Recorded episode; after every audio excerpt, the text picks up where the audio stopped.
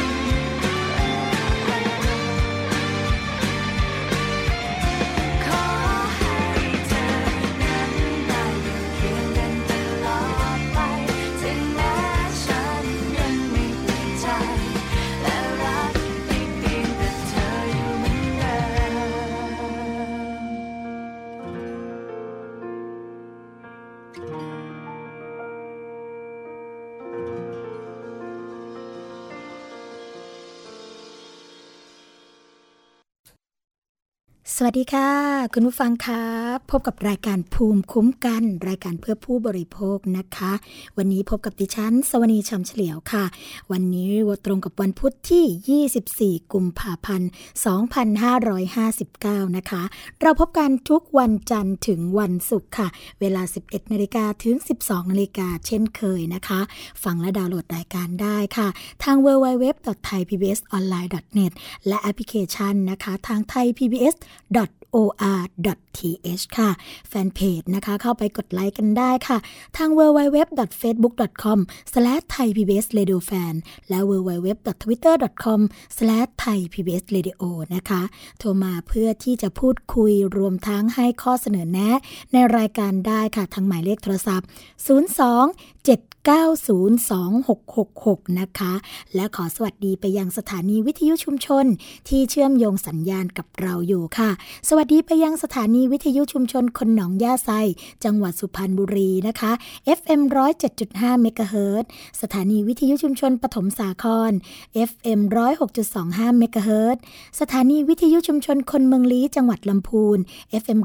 103.75เมกะเฮิรตสถานีวิทยุชุมชนวัดโพบาลังจังหวัดราชบุรี FM 103.75เมกะเฮิรตซ์สถานีวิทยุเทศบาลทุ่งหัวช้างจังหวัดลำพูน FM 106.25เมกะเฮิรตซ์สถานีวิทยุชุมชนคนเขาวงจังหวัดกาลสิน FM 89.5เมกะเฮิรตซ์ค่ะวันนี้เป็นยังไงกันบ้างคะ สัญญาณชัดเจนดีหรือเปล่านะคะ มีเสียงกุ๊กกักกุ๊กกักหรือว่ามีเสียงซ่าๆอะไรนะคะ ก็ ติดต่อกันได้เลยค่ะทางหน้าเว็บไซต์นะคะ ทาง thaipbs.o อ่า thaipbs.online.net นะคะ หรือว่าจะโทรมาเพื่อแจ้งกับช่างเทคนิคของเราก็ได้นะคะ ทางหมายเลขโทรศัพท์ 027902666 ค่ะ อย่างที่บอกไปแล้วนะคะ วันนี้สวนีก็มีประเด็นดีๆ มาฝากคุณผู้ฟังอีกเช่นเคยค่ะ วันนี้เราจะมาพูดคุยกันนะในช่วงที่ 2 ของรายการค่ะ ถึงมาตรการเกี่ยวกับเรื่องของการแก้ไขปัญหาจุดเสี่ยง จุดเสี่ยงอะไรบ้างนะคะ จุดเสี่ยงก็คือบริเวณท้องถนนต่างๆค่ะ ที่เราใช้สัญจรกันไปมานะคะ แล้วก็เกิดอุบัติเหตุบ่อยครั้งเหลือเกินนะอย่างวันนี้เนี่ยก็ได้รับการรายงานนะคะ แล้วก็เป็นเรื่องของการส่งต่อข้อมูลมาจากกู้ภัยค่ะ เกี่ยวกับเรื่องของรถทัวร์จีนนะคะที่เกิดอุบัติเหตุที่บริเวณจังหวัดภูเก็ต แล้วบริเวณนี้เนี่ยก็มักจะเกิดอุบัติเหตุบ่อยๆ ไม่ว่าจะเป็นทัวร์จีนทัวร์รัสเซียนะคะ หรือแม้แต่รถทัวร์ของบ้านเราก็ตามก็มักจะเกิดตรงนี้ ไม่รวมนะบริเวณดอยรวกนะหรือว่าจะเป็นถนนเส้น 304 ปราจีนบุรีอืมอันนี้ก็เกิดอุบัติเหตุบ่อยเหมือนกัน เราจะมาพูดคุยกับผู้เชี่ยวชาญเกี่ยวกับเรื่องนี้นะคะว่าปัญหาต่างๆที่เราต้องเจอกันแบบนี้ทุกวันนะคะที่จะต้องเสี่ยงใช้ถนนแบบนี้เนี่ยจะมีวิธีการป้องกันหรือว่ามีมาตรการอย่างไร ที่ออกมาเป็นนโยบายนะคะอ่าเราจะมาพูดคุยกับดรกันนวีกนิษฐพงศ์ค่ะ ซึ่งท่านก็เป็นผู้เชี่ยวชาญด้านความปลอดภัยทางถนนนะคะ แต่ว่าเดี๋ยวเป็นช่วงที่ 2 ของรายการค่ะสำหรับช่วงแรกนะคะ คุณผู้ฟังก็จะเป็นเรื่องของการเตือนจากกรมอุตุนิยมวิทยาค่ะ บอกว่าเดี๋ยวบริเวณความกดอากาศสูงกำลังปานกลางอีกระลอกหนึ่งนะคะ จากประเทศจีนได้แผ่ปกคลุมบริเวณประเทศจีนตอนใต้แล้วค่ะ ก็คาดว่าจะแผ่เสริมลงมาปกคลุมประเทศไทยนะคะแล้วก็เป็นประเทศไทยตอนบน แล้วก็ทะเลจีนใต้ค่ะ ในช่วงวันที่ 24ถึง27 กุมภาพันธ์ค่ะลักษณะเช่นนี้นะคะจะทำให้บริเวณดังกล่าว มีอากาศเย็นลงแล้วก็มีลมแรงนะคะ รวมทั้งมีอุณหภูมิจะลดลง 2-4 องศาเซลเซียสค่ะ โดยเริ่มจากภาคตะวันออกเฉียงเหนือก่อนนะคะ ส่วนภาคอื่นๆค่ะคุณผู้ฟังก็จะได้รับผลกระทบในระยะต่อไป ก็ขอให้ประชาชนนะคะดูแลสุขภาพ เนื่องจากสภาพอากาศที่เปลี่ยนแปลงไว้ด้วยค่ะสำหรับมรสุมตะวันออกเฉียงเหนือนะคะ ที่พัดปกคลุมอ่าวไทยแล้วก็ภาคใต้เนี่ยก็จะมีกำลังแรงขึ้น ก็ทำให้อ่าวไทยตอนล่างนะคะ ตั้งแต่จังหวัดสุราษฎร์ธานีลงไป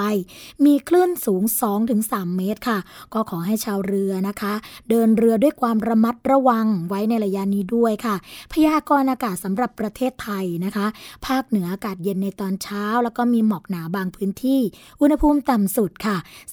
19-23 องศาเซลเซียสนะคะ อุณหภูมิสูงสุด 34-36 องศาเซลเซียสสำหรับบริเวณยอดดอยค่ะ อากาศหนาว อุณหภูมิต่ำสุด 9-13 องศาเซลเซียสนะคะ ลมตะวันออกความเร็ว 10-20 กิโลเมตร ต่อชั่วโมงค่ะ ภาคตะวันออกเฉียงเหนืออากาศเย็นนะคะ กับมีหมอกบางในตอนเช้า อุณหภูมิต่ำสุด 18-23 องศาาเซลเซียสค่ะ อุณหภูมิสูงสุดนะคะอยู่ที่ 33-36 องศาเซลเซียสสำหรับบริเวณยอดภูอากาศหนาว อุณหภูมิต่ำสุด 9-16 องศาเซลเซียสนะคะ ลมตะวันออกความเร็ว 15-30 กิโลเมตรต่อชั่วโมงสำหรับภาคกลางจะมีเมฆบาง ส่วนจะมีหมอกในตอนเช้าด้วยนะคะ แล้วก็อากาศร้อนในตอนกลางวันค่ะ อุณหภูมิต่ำสุดนะคะอยู่ที่ 22ถึง23อ่า25 องศาเซลเซียสค่ะ อุณหภูมิสูงสุดนะคะอยู่ที่ 35ถึง37 องศาเซลเซียสค่ะ ลมตะวันออกความเร็ว 10ถึง25 กิโลเมตรต่อชั่วโมงนะคะสำหรับภาคตะวันออกก็ก็จะมีเมฆบางนะคะ กับมีหมอกบางในตอนเช้า อุณหภูมิต่ำสุด 23ถึง26 องศาเซลเซียส อุณหภูมิสูงสุด 33ถึง36 องศาเซลเซียสนะคะ ลมตะวันออกความเร็ว 15ถึง30 กิโลเมตรต่อชั่วโมง ทะเลมีคลื่นสูงประมาณ 1 เมตรนะคะ ส่วนภาคใต้ฝั่งตะวันออกค่ะมีเมฆบางนะคะ แล้วก็อุณหภูมิต่ำสุด 20-28 16 องศาเซลเซียสค่ะ อุณหภูมิสูงสุดนะคะอยู่ที่ 31-34 องศาเซลเซียส ตั้งแต่จังหวัดสุราษฎร์ธานีขึ้นมานะคะ ลมตะวันออกความเร็ว 15-30 กิโลเมตรต่อชั่วโมงค่ะ ทะเลมีคลื่นสูงประมาณ 1 เมตร ตั้งแต่จังหวัดนครศรีธรรมราชลงไปนะคะ ลมตะวันออกความเร็ว 15-35 กิโลเมตรต่อชั่วโมง ทะเลมีคลื่นสูง 1-2 เมตร ภาคใต้ฝั่งตะวันตกค่ะ มีเมฆบางส่วน อุณหภูมิต่ำสุด 20-25 25 องศาเซลเซียสนะคะ อุณหภูมิสูงสุด 34-36 องศาเซลเซียส ลมตะวันออกนะคะ ความเร็ว 15-30 กิโลเมตรต่อชั่วโมง ทะเลมีคลื่นสูงประมาณ 1 เมตร กรุงเทพมหานครและปริมณฑลค่ะ มีเมฆบางส่วนกลับมีหมอกบางในตอนเช้า อุณหภูมิต่ำสุด 25-26 องศาเซลเซียส อุณหภูมิสูงสุด 33-34 องศาเซลเซียส ลมตะวันออกความเร็ว 10-30 กิโลเมตรต่อชั่วโมงนะคะ นนี้ก็เป็นข่าวที่แจ้งมาจากกรมอุตุนิยมวิทยานะคะคุณผู้ฟัง แต่อาจจะเป็นเพราะช่วงนี้อากาศร้อนก็เป็นไปได้ค่ะ ก็เลยทำให้คนเนี่ยใจร้อนกันไปด้วยนะคะอย่างข่าวนี้ค่ะคุณผู้ฟังเป็นแก๊งวัยรุ่นนะคะ ไม่รู้ว่าโมโหอะไรรถทัวร์ก็ดัก รอด้านหน้าแล้วก็ปาหินใส่รถทัวร์นะคะสายเบตงค่ะที่พุ่งหน้าไปกรุงเทพมหานคร จนทำให้กระจกหน้าเนี่ยแตกร้าวนะคะ ก็เหตุการณ์เนี่ยเกิดขึ้นเมื่อประมาณเวลา 21นาฬิกา30 นาทีของวันอังคารที่ 22 กุมภาพันธ์นะคะ ร้อยตำรวจเอกวิชัยขวัญอ่อนค่ะ พนักงานสอบสวนสพเมืองพัทลุงค่ะ ก็ได้รับแจ้งว่ามีเหตุนะกลุ่มคนร้าย ใช้ก้อนหินปลาใส่กระจกรถทัวร์โดยสารค่ะ สายกรุงเทพเบตงนะคะจนกระจกด้านหน้าเนี่ยแตกร้าวได้รับความเสียหาย บนถนนสายเอเชียช่วง หาดใหญ่พัทลุงฝั่งขาขึ้นมุ่งสู่กรุงเทพมหานครนะคะพื้นที่หมู่ที่ 6ตำบลนาโหดอำเภอเมืองจังหวัดพัทลุงค่ะ ก็เลยเร่งไปตรวจสอบนะคะ ก็พบว่าเป็นรถทัวร์โดยสารของบริษัทปิยะรุ่งเรืองทัวร์ค่ะ คุณผู้ฟังออจอดอยู่บริเวณริมถนนนะคะ โดยกระจกด้านหน้าเนี่ยมีรอยแตกร้าวเสียหายทั้งแผ่นเลยค่ะแต่ไม่พบก้อนหินหรือว่าของแข็งในที่เกิดเหตุนะคะ ซึ่งนายสุบินจันฝากอายุ 38 ปีนะก็เป็นคนขับรถทัวร์คันดังกล่าวค่ะ ก็เล่าให้ฟังนะว่า ได้รับผู้โดยสารประมาณ 35 คน มาจากต้นทางก็คืออำเภอเบตงจังหวัดยะลา เพื่อมุ่งหน้าเข้าสู่กรุงเทพมหานคร ขณะที่ขับรถทัวร์มาถึงบริเวณที่เกิดเหตุค่ะ ก็ได้มีวัยรุ่นไม่ต่ำกว่า 2 คนนะคะ ซึ่งจอดรถเก๋งอยู่แต่ก็ไม่ทราบทะเบียนนะคะจอดอยู่ข้างทางก็ได้ใช้ก้อนหินปามายังรถจนกระจกหน้าเนี่ยแตกร้าว ได้รับความเสียหายก่อนที่จะขับรถหนีไปตามเส้นทาง ถนนสายเอเชียขาขึ้นไปอย่างรวดเร็วค่ะ ด้านผู้กำกับการสืบสวนสอบสวนสพเมืองพัทลุงนะคะก็คาดว่าน่าจะมาจากความโกรธแค้นค่ะ จากการที่ขับรถกันเนื่องจากก่อนหน้านี้เนี่ยรถทัวร์คันที่เกิดเหตุกับรถเก๋งต้องสงสัยค่ะ ก็มีการขับแซงกันมาจากบริเวณสี่แยกตรงเขาชัยสนนะคะอำเภอเขาชัยสนจังหวัดพัทลุงรุง จากนั้นรถเก๋งเนี่ยก็ได้ขับมาดักรอค่ะ แล้วก็ใช้ก้อนหินหรือว่าของแข็งในปาใส่ โดยตำรวจก็ทราบหมายเลขทะเบียนของผู้กระทำความผิดแล้วนะคะ แล้วก็จะเร่งสืบสวนสอบสวนนำมาดำเนินการทางกฎหมายต่อไปเรื่องนี้เนี่ยที่นำมาเล่าให้คุณผู้ฟังฟังนะคะไม่ใช่ว่าเป็นเรื่องของความคึกขนองของวัยรุ่นหรือว่าความใจร้อนอย่างเดียวเท่านั้น แต่ว่าเรื่องนี้ยังสะท้อนอีกแง่มุมหนึ่งก็คือ การดำเนินการกับกลุ่มที่กระทำการแบบนี้นะคะเนื่องจากว่ารถที่เกิดเหตุเนี่ยเป็นรถทัวร์โดยสารสาธารณะ แล้วก็มีผู้บริโภคหรือว่าผู้โดยสารเนี่ยนั่งมาถึง 35 คนด้วยกัน การก่อการแบบนี้นะคะอาจจะเข้าข่ายเรื่องของการพยายามฆ่าก็ได้เพราะว่าถ้าเกิดเกิดอุบัติเหตุขึ้นมานะคะที่รุนแรงมากกว่านี้ แล้วก็มีผู้บาดเจ็บหรือว่าเสียชีวิตเนี่ยก็ไม่ใช่แค่เฉพาะการที่จะได้รับความเสียหายแค่ตัวรถถูกไหมคะ อันนี้ก็ถือว่าเป็นการก่อเหตุที่ค่อนข้างรุนแรงพอสมควร ถ้าเกิดว่าเจ้าหน้าที่ตำรวจนะคะ จับตัวผู้กระทำความผิดมาได้เนี่ยก็คงต้องดำเนินการให้เด็ดขาดเหมือนกันนะคะ เกี่ยวกับเรื่องนี้ค่ะ อีกเรื่องหนึ่งค่ะคุณผู้ฟังเป็นเรื่องที่ตอนนี้เนี่ยก็มีกระแสนะคะ ในโลกโซเชียลออนไลน์กันค่ะ เกี่ยวกับเรื่องของการเตือนระวังหมึกบลูริงค่ะ กินแล้วตายนะคะไม่มียาแก้ด้วย จากกรณีที่โลกออนไลน์นะคะมีการแชร์ภาพปลาหมึกเล็ก ๆ ชนิดหนึ่งนะคะที่วางปะปนอยู่บริเวณโซนอาหารทะเลแล้วก็ของสด ภายในห้างสรรพสินค้าชื่อดังค่ะ ก่อนจะนำมาแชร์นะคะ ให้กับผู้เชี่ยวชาญวิเคราะห์ แล้วก็พบว่าเป็นหมึกที่มีพิษร้ายแรงที่สุดค่ะคุณผู้ฟัง แล้วก็เป็นพิษที่ร้ายแรงที่สุดในโลกด้วย ชื่อว่า หมึกสายฟ้าวงนะคะ ก็คือบูลิงนั่นเองค่ะ ล่าสุดนะคะ ผู้ช่วยศาสตราจารย์ ดรทรธำรงนาวาสวัสดิ์ค่ะ รองอธิบดีเออรองคณะบดีนะคะคณะประมงค่ะ มหาวิทยาลัยเกษตรศาสตร์ก็ได้ให้ข้อมูลนะคะว่า มีคนพบหมึกสายวงฟ้าเนี่ยนะคะ ปะปนกับหมึกสายอื่นๆ แล้วขายอยู่ในตลาด ซึ่งหมึกชนิดนี้เนี่ยมีพิษร้ายแรงมากนะคะ ก็แนะนำกันค่ะว่า อย่ากกินเด็ดขาดนะ เพราะว่าข้อหนึ่งค่ะ หมึกสายฟ้านะคะ หรือว่าหมึกสายวงฟ้าเนี่ยพบในอ่าวไทย มีโอกาสที่เรือประมงจะจับได้นะคะ เช่น อวนลาก อันที่สองค่ะ หมึกนะคะชนิดนี้เนี่ยมีพิษค่ะอยู่ในน้ำลาย แล้วก็ตามเนื้อเยื่อส่วนต่างๆ ทั่วร่างค่ะ เมื่อหมึกกัดนะพิษก็จะเข้าบาดแผล รุนแรงถึงขั้นเสียชีวิตค่ะ หรือเมื่อกินก็จะเกิดอันตรายนะคะ เพราะฉะนั้นอย่าลิลองกินเด็ดขาด พิษพวกนี้นะคะเป็นพิษเขาเรียกว่า TTX ค่ะนะ TTX เนี่ยก็คือ Titodoxosin ค่ะ เป็นพิษที่เหมือนปัก เป้านั่นเองนะ ไม่สลายไม่สลายตัวเมื่อโดนความร้อนนะอันที่ 3 ค่ะ หมึกชนิดนี้นะคะมีขนาดเล็ก ก็น่าจะมีรสเหมือนหมึกสายทั่วไป แต่ไม่ใช่อาหารฮ่องเต้ ไม่มีเมนูชาติไหนในโลกนำไปกินนะจ๊ะอะเขาบอกแบบนี้ อันที่ 4 ค่ะ เนื่องจากตัวเล็ก หากจะติดมากับหมึกอื่น ก็จะมาพร้อมกับหมึกสายค่ะ ไม่มีใครไปแร่เนื้อหรือว่าทำเย็นตาโฟ หรือว่าทำอาหารแบบหมึกแร่ชนิดอื่นนะคะ จึงไม่ต้องกลัวเรื่องของการกินเนื้อหมึกเข้าไป เช่นบางคนนะคะอาจจะบอกว่าสุกี้อ่าอันนี้เขาก็ใช้หมึกหอมหมึกกล้วยหมึกกระดองนะคะ ก็ไม่ได้ใช้หมึกสาย อันที่ 5 ค่ะ ไม่ต้องกลัวหมึกสายที่จะนำมาทำซูชิ เพราะว่านั่นเนี่ยเป็นหมึกสายขนาดใหญ่ เอาหนวดมาหั่นนะคะ ไม่ใช่หมึกสายตัวเล็กมาทำข้อที่ 6 นะคะ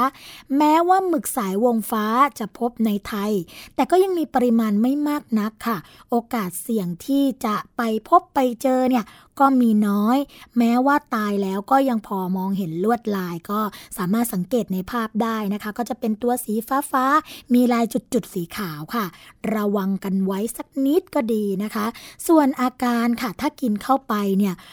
ทางด้านดรทอนก็บอกว่าไม่ทราบเหมือนกันนะคะ ว่าจะมีอาการยังไง เพราะว่าค้นเท่าไหร่ก็ไม่เจอข้อมูลค่ะ แต่ก็อาจจะคล้ายปักเป้านะคะ เพราะว่ามีพิษที่เหมือนกัน ก็คือมีอาการปากชา หน้าชา หายใจไม่ค่อยออกนะคะทางแก้ก็คือช่วยหายใจฉุกเฉิน แล้วก็ส่งแพทย์โดยด่วนค่ะ เพราะว่าพิษ TTX เนี่ย ไม่มียาแก้ด้วยนะคะ เพราะฉะนั้นคุณผู้ฟังคะต้องสังเกตกันดูดีๆนะคะว่า เอ๊ะที่เรารับประทานกันเข้าไปเนี่ยเป็นอย่างไรเป็นอันตรายอย่างไรกันบ้างค่ะ ส่วนอีกเรื่องหนึ่งนะคะ คุณผู้ฟัง เป็นกรณีที่ดรเซปิงนะหรือว่านางสาวเซปิงชัยสารค่ะ ออกมาถแถลงข่าวตอบโต้นะคะกรณีที่สำนักงงานคณะกรรมการคุ้มครองผู้บริโภคค่ะ ออกมาดำเนินการเกี่ยวกับเรื่องของการทำเฟซออฟให้กับนายสุรชัยสมบัติเจริญนะคะว่า เป็นการโฆษณาเกินจริง อ้างว่าเป็นการเรียกชื่อเฉพาะ แล้วก็จะทำให้คนเพียงคนเดียว เพื่อที่จะทำให้หน้าเนี่ยดูอ่อนกว่าวัยค่ะ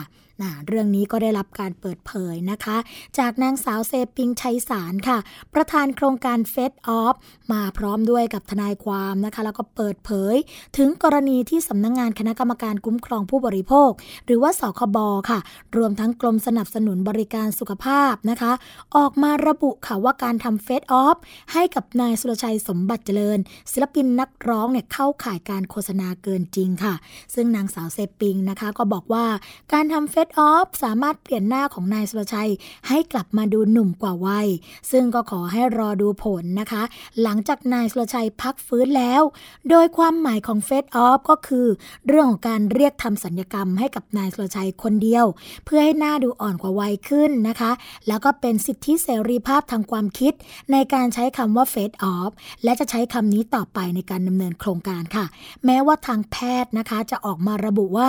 ไม่มีคำนี้ในศัพท์ทางการแพทย์ หลังจากนี้ค่ะนางสาวเซปิงนะคะ ก็จะออกมาร้องเรียนไปยังแพทยสภาค่ะ กรณีที่มีนายแพทย์ชลทิศสินรัตนานันนะคะ นายกสมาคมศัลยกรรมตกแต่งใบหน้าแห่งประเทศไทย ออกมาให้ข่าวนะคะ เกี่ยวกับเรื่องของความเสียหายที่ให้กับตัวทางคุณหมอ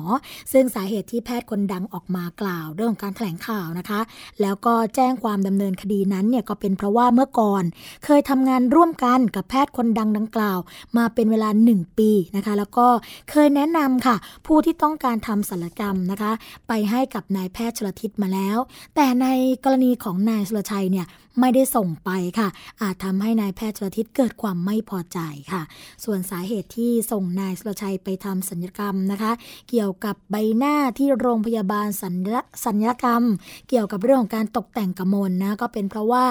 ความไว้วางใจแล้วตัวเองเนี่ยก็ เคยทำที่นี่มาก่อน พร้อมกับยืนยันนะคะว่าสถานพยาบาลแห่งนี้เนี่ยไม่มีส่วนรู้เห็นกับโครงการเฟสออฟซึ่งนางสาวเซปิงค่ะก็ยังบอกว่ายังไม่ได้รับหนังสือจากสคบนะคะ ที่จะเชิญไปชี้แจงในวันที่ 24 กุมภาพันธ์ก็คือวันนี้ แต่ก็พร้อมชี้แจงในทุกประเด็นค่ะ แล้วก็ยืนยันว่าเป็นบุตรสาวของนายประจวบชัยสารจริง ไม่ใช่ว่าแอบอ้างแต่อย่างใดนะคะ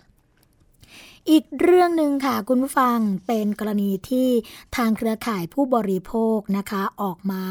เรียกร้องเกี่ยวกับเรื่องของกฎหมาย องค์การอิสระเพื่อการคุ้มครองผู้บริโภคค่ะ ก็เมื่อวานนี้นะคะ วันที่ 23 กุมภาพันธ์ ที่รัฐสภาค่ะ เครือข่ายองค์กรผู้บริโภคนะคะ คณะกรรมการองค์การอิสระเพื่อการคุ้มครองผู้บริโภคภาคประชาชน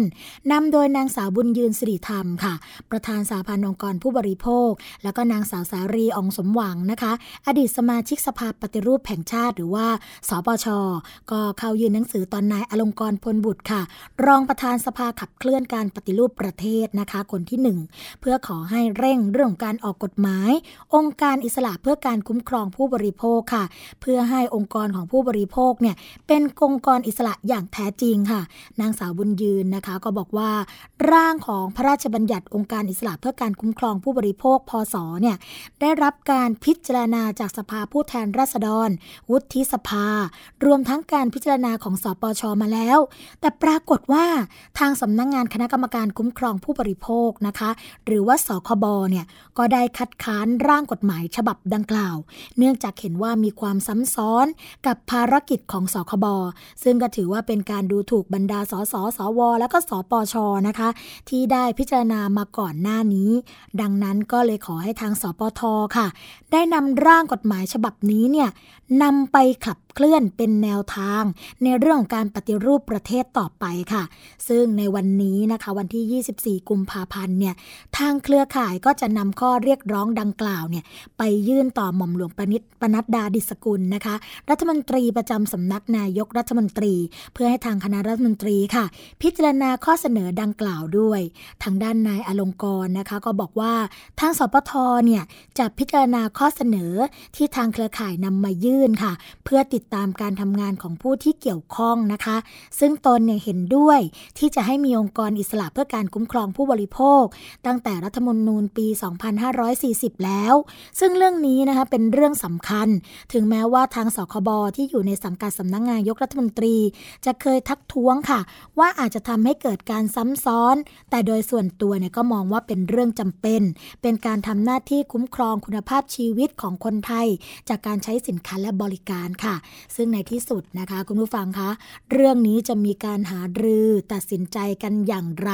เกี่ยวกับเรื่องของคณะกรรมการประสานงานความร่วมมือ 3 ฝ่ายเนี่ยก็คงต้องมาติดตามกันละค่ะว่ากฎหมายองค์การอิสระเพื่อการคุ้มครองผู้บริโภคจะเกิดขึ้นจริงในยุคสมัยนี้หรือไม่นะคะเพราะว่าผู้บริโภคก็รอกันมา ปีนี้เนี่ยต้องบอกว่าขึ้นปีที่ 7 แล้วนะคะเมื่อปีที่แล้วนี่ก็ปีที่ 16 ใช่ไหมคะ16 ปีแห่งการรอคอย ปีนี้เป็นปีที่ 17 ก็ดิฉันเองนะคะ ก็ลุ้นว่ากฎหมายเกี่ยวกับเรื่องของการคุ้มครองผู้บริโภค แล้วก็องค์กรผู้บริโภคจะต้องเป็นอิสระเนี่ยจะต้องเป็นจริงนะคะ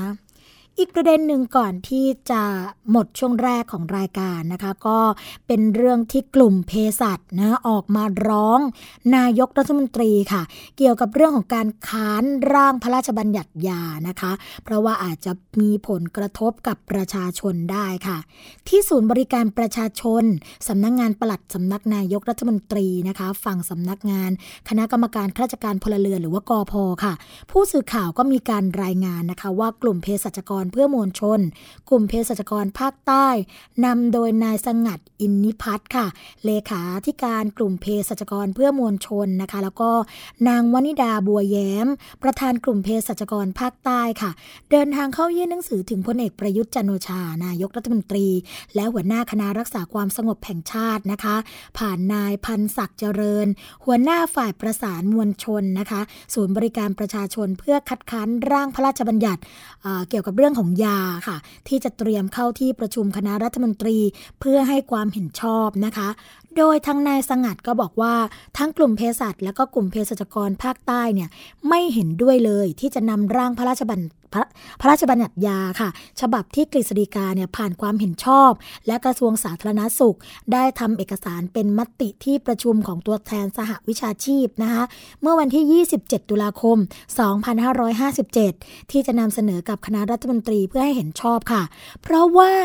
ยังเห็นว่าไม่มีการปรับแก้ไขในบางประเด็นที่ไม่เป็นไปตามสากลนะคะ แล้วก็ก่อให้เกิดความเสียหาย ต่อระบบยาของประเทศ รวมถึงระบบสวัสดิภาพ ความปลอดภัยในการใช้ยาของประชาชนค่ะ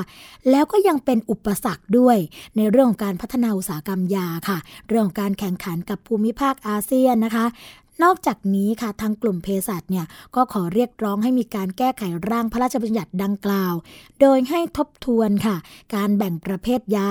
ควรแบ่งออกเป็น 3 ประเภทตามหลักสากล ก็คือ ยาที่ต้องใช้ใบสั่งยา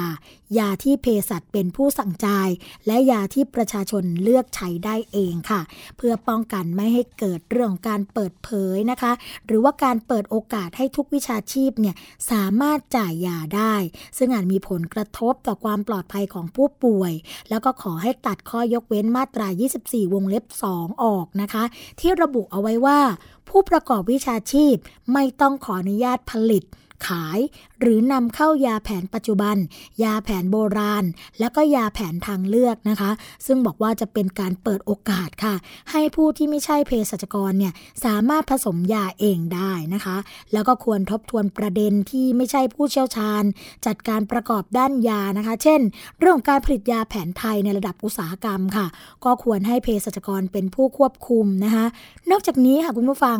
ยังไม่มีข้อห้ามในเรื่องของการขายยาชุดไม่มีข้อกำหนดเรื่องความรับผิดทางแพ่งสำหรับผู้ประกอบวิชาชีพ ที่ได้รับการยกเว้นตามมาตรา 159 นะคะ แล้วก็ไม่มีโทษทางปกครองด้วย อีกทั้งยังสามารถโฆษณาดาอาจของยาเนี่ยได้ทุกประเภท แล้วก็โฆษณายารักษาโรคร้ายแรงโดยไม่มีข้อกำหนดนะคะ โอ้อย่างไรก็ตามค่ะคุณผู้ฟังทางกลุ่มเภสัชนะคะ ก็ขอคัดค้าน แล้วก็ขอให้ทบทวนร่างกฎหมายฉบับดังกล่าว เพื่อให้ประเทศและก็ประชาชนเนี่ยได้รับการคุ้มครองอย่างปลอดภัยค่ะ เพื่อให้สอดคล้องกับหลักสากลนะคะ ก็อยากให้มีการปรับแก้ร่างพระราชบัญญัติดังกล่าว แล้วก็นำกฎหมายที่ปรับแก้แล้วเนี่ยเสนอให้ที่ประชุมครมเสนอต่อสภานิติบัญญัติแห่งชาติต่อไปด้วยนะคะ นี่ก็เป็นความห่วงใยจริง ๆ ค่ะ เพราะว่าถ้าเกิดว่าไม่มีการควบคุมกันแบบนี้แน่นอน ผลกระทบที่จะเกิดขึ้นก็คือ เกิดกับผู้บริโภคอย่างเราๆนี่แหละค่ะคุณผู้ฟังครึ่งแรกของรายการภูมิคุ้มกันนะคะ ก็อาจจะต้องขอพักกันไว้สักครู่หนึ่งพบกับช่วงที่ 2 ของรายการค่ะ เกราะป้องกัน เพื่อการเป็นผู้บริโภคที่ฉลาดซื้อ และฉลาดใช้ ในรายการ ภูมิคุ้มกัน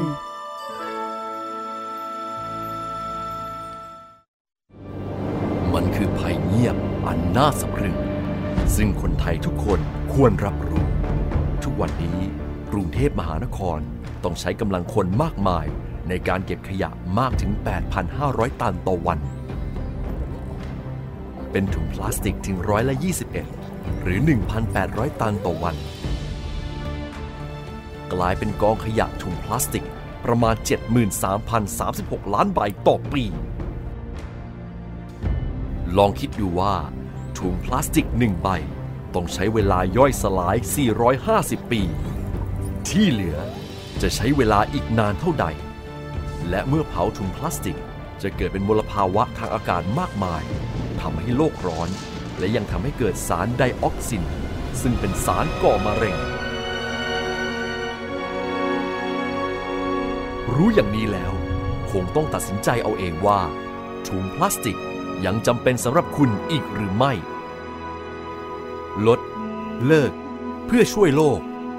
ไทย PBS ชวนคนไทยลดใช้ถุงพลาสติกดอกไม้ประตูแจกันทิ ศซ้ายต้นไม้ใหญ่ แก้วน้ำจานชามบันไดโคมไฟที่สวยงามไทย PBS ขอเชิญนักเรียน นิสิต นักศึกษา และบุคคลทั่วไป ร่วมส่งมิวสิกวิดีโอเพลงโฮมในแบบของคุณเข้าประกวดชิงรางวัลในโครงการ เพราะที่นี่คือบ้านโฮมผู้สนใจสามารถส่งผลงานได้ด้วยตนเอง หรือทางไปรษณีย์มาที่ สถานีโทรทัศน์ไทย PBS เลขที่ 145 ถนนวิภาวดีรังสิต แขวงตลาดบางเขน เขตหลักสี่ กรุงเทพ 10210 ตั้งแต่วันนี้ถึง 29 กุมภาพันธ์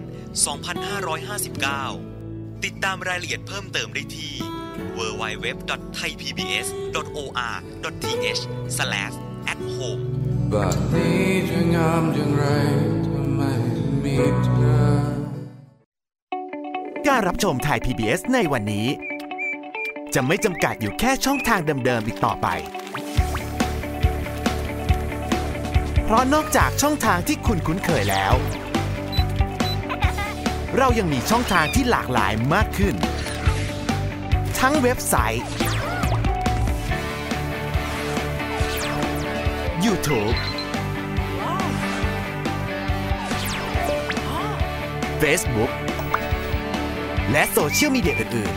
ๆ เลือกรับชมไทย PBS ตามช่องทางที่คุณต้องการได้แล้ววันนี้ Stay connected เชื่อมโยงถึงกันทุกที่ทุกเวลากับไทย PBS เกราะป้องกันเพื่อการเป็นผู้บริโภคที่ฉลาดซื้อ และฉลาดใช้ ในรายการ ภูมิคุ้มกัน จางจางๆอย่างล่องลอยจากแดนไกล กระซิบคอยบอกเบาๆ เตือนให้เราลืมตา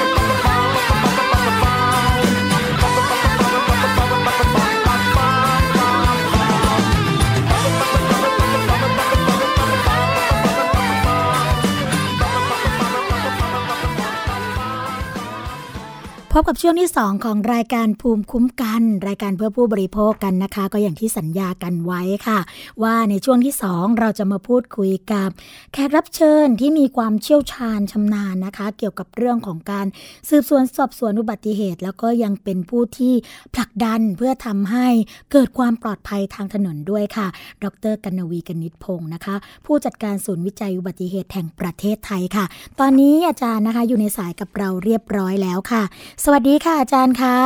ค่ะ สวัสดีค่ะค่ะ สวัสดีค่ะอาจารย์คะพอดีว่าเราได้มีการพูดคุยเกี่ยวกับเรื่องของจุดเสี่ยงนะคะ หรือว่าอุบัติเหตุต่างๆ ที่มักจะเกิดขึ้นบนท้องถนนบ้านเรากันอยู่เป็นประจำเลย แล้วก็วันนี้ค่ะ ล่าสุดก็ยังเกิดอุบัติเหตุอีกนะคะ เป็นรถทัวร์บ้างและคราวนี้นำเที่ยวเลยของเออรถทัวร์จีนค่ะ ไปเกิดอุบัติเหตุที่ภูเก็ตนะคะแล้วก็เท่าที่สวนีเอ่อเห็นเนี่ย เป็นบริเวณที่มักจะเกิดเป็นประจำอีกค่ะอาจารย์คะ เรื่องนี้นี่อ่าในส่วนที่เป็นหน่วยงานที่เกี่ยวข้องนะคะ มีมาตรการหรือว่ามีข้อเสนอเกี่ยวกับเรื่องนี้ยังไงกันบ้างคะตอนนี้ ค่ะ คือตอนนี้นะคะจุดเสี่ยงอะนะคะที่ที่เอ่อมีอยู่ในเอ่อถนนทางหลวง ไม่ว่าจะเป็นถนนของเอ่อกรมทางหลวง หรือว่าถนนของกรมทางหลวงชนบท หรือว่าของท้องถิ่นเองอะนะคะค่ะเขาก็ได้เริ่มมีการเก็บข้อมูลอุบัติเหตุเพราะจริงๆแล้วคำว่าจุดเสี่ยงเนี่ยจริงๆแล้วที่มาที่ไปมันก็คือเป็นจุดหรือว่าเป็นบริเวณที่เกิดอุบัติเหตุบ่อยครั้งอ่ามีผู้เสียชีวิตเป็นจำนวนมากทีๆนะคะ เกิดขึ้นค่ะบ่อยครั้งเนี่ยเราจะเรียกว่าเป็นจุดเสี่ยงเพราะฉะนั้นเนี่ยข้อมูลต่างๆ ข้อมูลอุบัติเหตุเนี่ยเป็นสิ่งที่เราจะต้องเริ่มดูก่อนเลยว่าบริเวณไหนเนี่ยที่มีอุบัติเหตุเกิดขึ้นมากเนี่ยเราจะเรียกว่าจุดนั้นเป็นจุดเสี่ยง แล้วถึงจะลงไปตรวจสอบดูซิว่ามันเกิดเหตุอ่าอย่างไรนะคะรูปแบบการชนเป็นแบบไหน เกิดจากสาเหตุอะไรแล้วเราถึงจะลงไปแก้อย่างอย่างถูกวิธีอะนะคะค่ะอันนี้ก็เป็นวิธีการที่เขาใช้ในการกำหนดรูปแบบอ่าว่าจุดไหนเป็นจุดเสี่ยง แล้วจะลงไปแก้ยังไงค่ะค่ะอาแต่จารย์ว่าค่ะที่ผ่านมาเนี่ยก็เขาก็มีได้การเอ่อเท่าที่ทราบอะนะคะ ของทางกรมทางหลวงเนี่ยเขาก็ได้มีการจัดพวกจุดเสี่ยงพวกเนี้ยเอ่อ โดยกำหนดออกมาว่าในแต่ละเขตในแต่ละแขวงเนี่ยมันมีจุดเสี่ยงอยู่บริเวณตรงไหนบ้างนะคะอืมแล้วเอ่อหลังจากนั้นเนี่ยเขาก็จะลงไปตรวจสอบ แล้วเขาก็จะเสนองบประมาณเพื่อเป็นการแก้ไข ซึ่งการแก้ไขมันก็จะมีหลายรูปแบบต่างๆ กันขึ้นอยู่กับปัญหาที่เกิดขึ้นณจุดเสี่ยงนั้นๆนะคะค่ะ อาจารย์คะอย่างในเมืองไทยของเราเนี่ยค่ะ พอที่จะบอกได้ไหมคะว่าจุดที่เป็นจุดเสี่ยงเลยนะคะ แล้วก็ผู้บริโภคอาจจะต้องระมัดระวังเกี่ยวกับเรื่องนี้เนี่ยมีตรงไหนบ้างคะอาจารย์โอ้ มันก็จุดนั้นนะคะ มันอาจจะคือเพราะว่าเอ่อถนนบ้านเราเนี่ยมันก็เป็นหลายหมื่นกิโลอะนะคะ มันก็จะมีจุดเสี่ยงอยู่ค่อนข้างเยอะอะนะคะเอ่ออยู่ตามบริเวณเอ่อจุดต่างๆ แต่ว่าส่วนใหญ่แล้วเนี่ยเอ่อจุดเสี่ยงที่เรามักจะมองเห็นว่าเป็นเอ่อมีปัญหาอุบัติเหตุเกิดขึ้นบ่อยๆก็คือมักจะเป็นพวกทางแยกค่ะต่างๆนะคะ ก็คือจุดที่มันมีลักษณะเป็นจุดตัดกัน ไม่ว่าจะเป็นทางแยก หรือว่าเป็นทางจุดยูเทิร์นนะคะอืมรวมถึงบริเวณที่เป็นทางโค้งค่ะอ่าอันนี้ทางโค้งก็จะพบว่าเป็นจุดเสี่ยงบ่อยครั้งอะนะคะ หรือว่าเป็นทางเขาก็จะเป็นเป็นจุดเสี่ยงที่ที่เราเห็นบ่อยเหมือนกัน อย่างยกตัวอย่างเอาชัด ๆ เลยก็คืออะแต่ก่อนเนี่ยอ่าช่วงประมาณสองสามปีที่ผ่านมาเนี่ย ก็จะมีจุดเสี่ยงที่เสี่ยงที่สุดในประเทศไทยเลยนะคะ ก็คือค่ะบริเวณอ่าทางหลวงหมายเลข 304อ๋อช่วงประมาณกิโลเมตรที่อ่า45 46 ช่วงที่อ่าผ่านอ่า ตรงอุทยานแห่งชาติที่เป็นทางเขาตรงนั้นน่ะนะคะค่ะอันเนี้ยก็จะเป็นจุดที่ค่อนข้างเสี่ยงมาก จนพอเกิดอุบัติเหตุบ่อยมาก มีผู้เสียชีวิตเยอะมากจนตอนนี้เนี่ย ทางกรมทางหลวงเขาก็เลยกำลังจะทำการแก้ไขนะคะ ก็จะมีทั้งการแก้ไขในโดยใช้มาตรการในระยะสั้น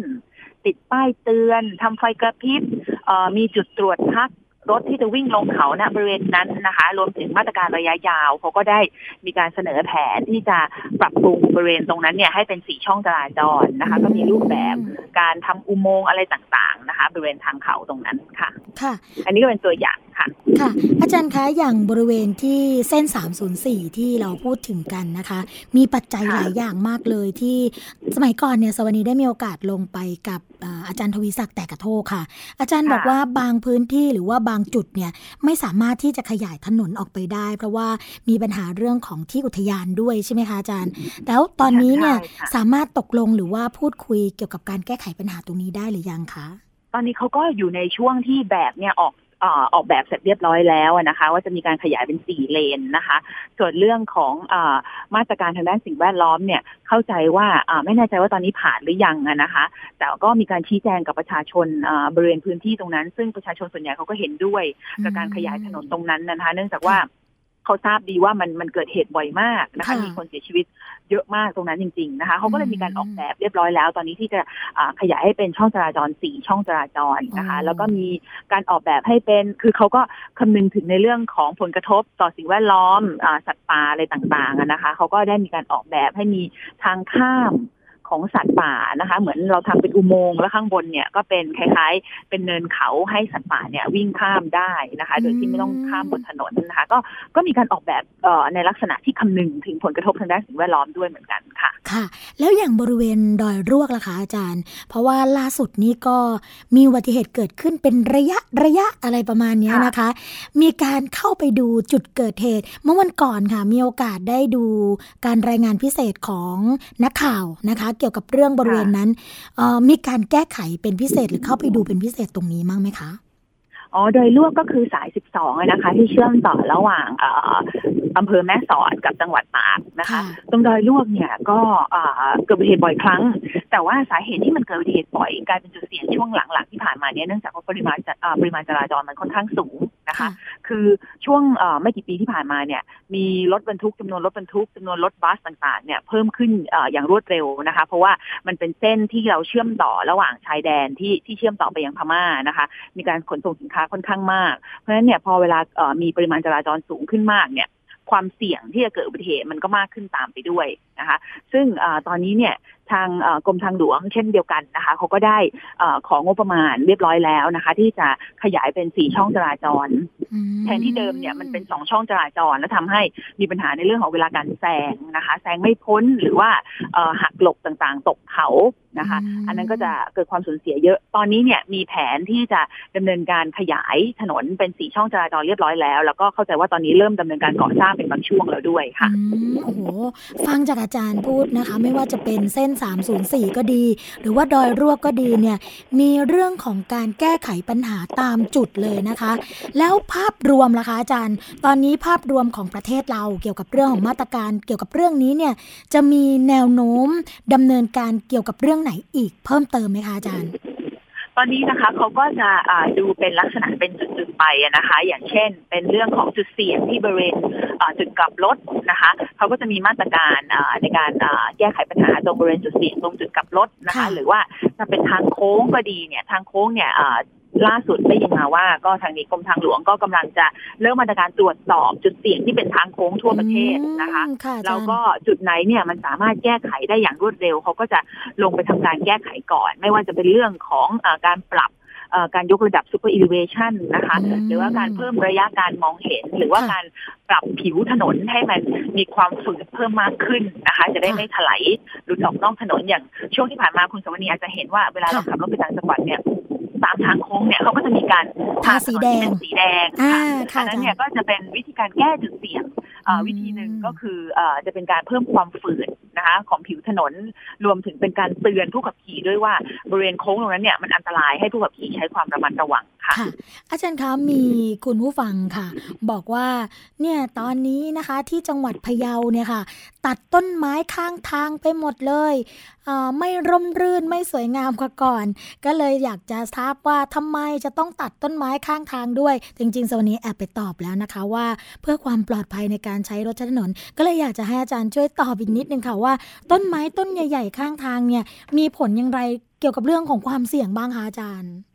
จริงๆ แล้วต้นไม้ที่อยู่ข้างทางอะนะคะ มันก็เป็นเอ่อวัตถุอันตรายอย่างหนึ่ง คือเวลาค่ะเราขับรถไปบนถนนเนี่ย มันมีโอกาสที่เราจะเสียหลักตกเอ่อ ถนนได้ตลอดเวลานะคะค่ะถ้าเราตกถนนไปแล้วเนี่ย ข้างทางมันไม่มีต้นไม้มีมีสิ่งกีดกีดขวางต่างๆ เราก็สามารถขับรถกลับขึ้นไม่ได้อย่างปลอดภัย แต่ถ้าสมมติข้างทางหรือว่าล่องกลางถนนเนี่ยค่ะมันมีต้นไม้ใหญ่อยู่เนี่ย เวลาเราเสียหลักตกข้างทางปุ๊บ มันก็มีโอกาสที่รถเราจะไปชนต้นไม้เหล่านี้อืมทำให้อุบัติเหตุที่เกิดขึ้นเนี่ยมันมีความรุนแรงสูงอย่างที่เราอ่านข่าวเพิ่งเมื่อวานก่อนก็ค่ะเอ่อเพิ่งเพิ่งได้ยินข่าวว่าที่สามีภรรยานะคะขับค่ะรถตกชนต้นไม้เนี่ยก็เสียชีวิตคาที่ อันนี้ก็เป็นตัวอย่างของความอันตรายของต้นไม้ค่ะแต่เอ่อถ้าถามว่าแล้วจำเป็นต้องตัดทุกต้นเลยหรือเปล่าอย่างบางค่ะต้นเนี่ยโอ้ปลูกมาเป็นยี่สิบสามสิบปีแล้วก็เสียดายนะคะค่ะอันนี้เนี่ยเราอาจจะไม่จำเป็นที่จะต้องต้องตัดต้นใหญ่ ๆ แบบนี้ วิธีการแก้ก็คือว่าถ้าเรามีต้นไม้ใหญ่ลักษณะแบบนี้เราไม่ต้องการจะตัดเนี่ย ก็ควรจะต้องติดตั้งอุปกรณ์กั้นมนะคะ หรือที่เราเรียกว่าค่ะเป็นพวกเอ่อคอนกรีตเอ่อแบรีเออร์หรือว่าเป็นพวกการดเรลที่อยู่ข้างทาง อันเนี้ยควรจะต้องติดอุปกรณ์กั้นต้นไม้เหล่านี้เอาไว้ เวลารถแฉลบตกข้างทางเนี่ย มันจะได้ไม่ตกลงไปชนต้นไม้ก็คือชนเข้ากับการดเรลมันก็จะอ่าลดความรุนแรงของอุบัติเหตุได้ค่ะค่ะอมพอฟังอาจารย์พูดตรงนี้เนี่ยต้องบอกเลยนะคะ คุณผู้ฟังก็อย่าเสียดายเลยนะคะ เพื่อความปลอดภัยของเรา แต่ว่าถ้าเกิดต้นไม้ที่มีอายุเยอะๆ อย่างที่อาจารย์บอกก็เดี๋ยวมาหาทางป้องกันกันด้วยวิธีอื่นใช่ไหมคะ เช่น การติดค่ะไว้เอ่อกั้นแผงกันไว้ก็ไม่ได้ตัดกันทุกต้นนะคะ แต่ว่าค่ะที่ตัดไปเนี่ยก็เพื่อความปลอดภัยในการใช้รถใช้ถนนนั่นแหละนะคะใช่ค่ะแต่อืมทางที่ดีก็คืออย่าปลูกดีกว่านะคะ เพราะว่าถ้าเราปป ลูกแล้วเราไม่อยากตัดทีหลังเนี่ยเพราะฉะนั้นตอนเริ่มต้นเนี่ยไม่ควรปลูกต้นไม้ริมถนนค่ะนอาจารย์ใช่เลยค่ะค่ะอืมวันนี้นะคะอาจารย์รายการภูมิคุ้มกัน รายการเพื่อผู้บริโภคค่ะ ต้องขอขอบพระคุณอาจารย์เป็นอย่างยิ่งเลย ที่มาให้ข้อมูลเกี่ยวกับเรื่องนี้กับเรานะคะเพราะว่าหลายคนเนี่ยต้องบอกว่าติดตามเกี่ยวกับเรื่องนี้มานาน แล้วก็เอ่อพยายามที่จะอ่าหาข้อมูลนะคะว่าเอ๊ะในเรื่องของการจัดการเรื่องนี้จะมีอะไรบ้าง เพราะว่าหลายจุดที่อยากจะยกขึ้นมาเป็นจุดเสี่ยง ไม่ว่าจะเป็นแถวประจวบนครปฐมนะคะ หรือแม้แต่สุพรรณบุรีบางที่ หรือว่าพระนครศรีอยุธยาบางที่เนี่ยก็ไม่แน่ใจเหมือนกันค่ะว่าเป็นจุดเสี่ยงหรือเปล่าแต่ว่าคิดว่าถ้าเกิดกรมทางหลวงก็ดีนะคะ หรือว่าหน่วยงานที่เป็นนักวิชาการเข้ามาดูตรงนี้เนี่ยย่อมเกิดความปลอดภัยกับผู้บริโภคแน่นอนค่ะ วันนี้ต้องขอขอบพระคุณนะคะดรกันนวีกนิษฐพงศ์ค่ะ ผู้จัดการศูนย์วิจัยอุบัติเหตุแห่งประเทศไทย ที่มาให้ข้อมูลกับรายการหวังว่า โอกาสต่อไปคงได้พูดคุยกันอีกนะคะอาจารย์ ได้ค่ะยินดีค่ะ ค่ะ สวัสดีค่ะ ค่ะค่ะ สวัสดีค่ะ ขอบคุณค่ะ ก็นะคะวันนี้ต้องขอขอบพระคุณอาจารย์เป็นอย่างยิ่งเลยทำให้เราเนี่ยเข้าใจนะคะเกี่ยวกับเรื่องของจุดเสี่ยงมากขึ้น จุดเสี่ยงคือจุดที่มักจะเกิดอุบัติเหตุบ่อยๆ แล้วก็อุบัติเหตุเนี่ยก็อ่าเป็นอุบัติเหตุที่ค่อนข้างรุนแรงซ้ำๆกันนะคะอ่าก็มีวิธีการป้องกันกันไปแล้วค่ะ มาถึงช่วงสุดท้ายของรายการภูมิคุ้มกัน รายการเพื่อผู้บริโภคกันแล้วนะคะ เราพบกันทุกวันจันทร์ถึงวันศุกร์เวลา 11นาฬิกาถึง 12นาฬิกาค่ะดำเนินรายการโดยดิฉันนะคะ สวนีชำเฉลียว คุณชนาทิพย์ไพรพงศ์คุณยศพรพยุงสุวรรณค่ะ ฟังและดาวน์โหลดรายการนะคะ ได้ทาง www.thaipbsonline.net และแอปพลิเคชันค่ะ thaipbs.or.th นะคะแฟนเพจเข้าไปกดไลค์กันค่ะทาง www.facebook.com/thaipbsradiofan และ www.twitter.com/thaipbsradio ค่ะ และสถานีวิทยุชุมชนนะคะที่เชื่อมโยงสัญญาณกับเราก็เช่นเคยค่ะ เรายังมีนิตยสารฉลาดซื้อสื่อเพื่อผู้บริโภคแจกให้ฟรีนะคะ โดยที่ไม่เสียค่าใช้จ่ายใด ๆ ทั้งสิ้นค่ะ ก็บอกต่อกันนะคะ เกี่ยวกับเรื่องของการเชื่อมลิงก์สัญญาณ แต่ว่าขอไว้นิดนึงสำหรับเรื่องของการลิงก์สัญญาเนี่ยก็อย่ามีโฆษณาขั้นนะคะ เพราะว่าวิทยุของเราเนี่ยเป็นสื่อสาธารณะค่ะ ก็อาจจะไม่ได้มีผลเกี่ยวกับเรื่องของธุรกิจนะคะสำหรับวันนี้ค่ะ สวัสดีและรายการภูมิคุ้มกัน คงต้องขอลาไปก่อนค่ะ พบกันใหม่ในวันต่อไป สวัสดีค่ะ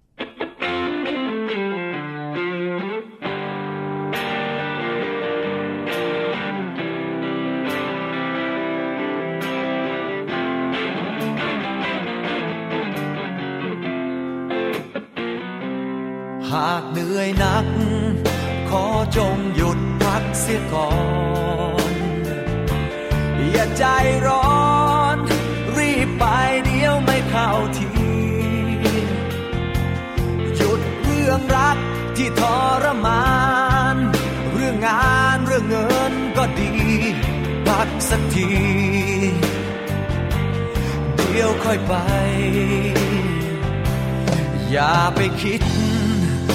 รื่องเดิมให้มันปวดใจ ซ่อนเอาไว้ ไม่ให้ใครเห็นความพ่ายแพ้ เก็บให้ลึกลงข้างใน หัวใจที่อ่อนแอเหลือเพียงแค่ รอยยิ้มของนักสู้ฉันก็เคยเสี ยใจไม่น้อยกว่าเธอ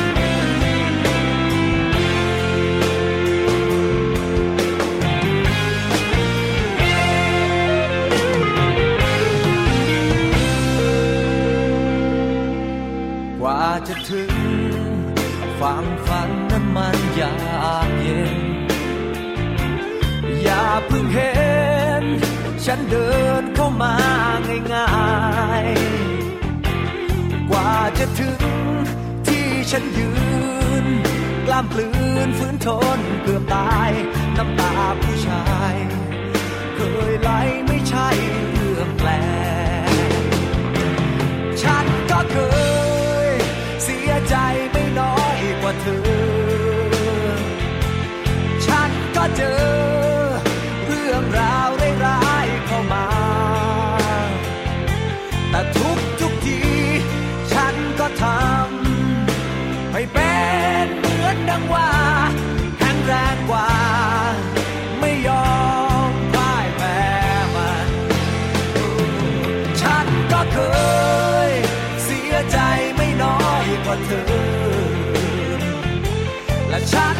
return.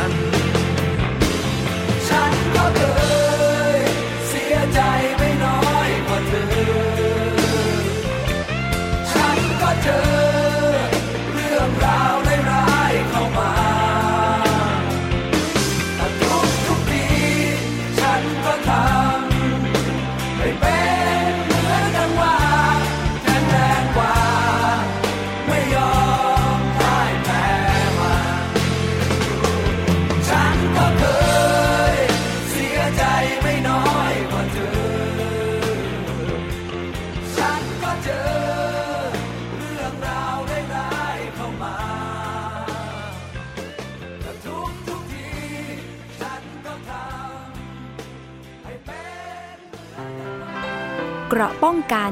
เพื่อการเป็นผู้บริโภคที่ฉลาดซื้อ และฉลาดใช้ ในรายการ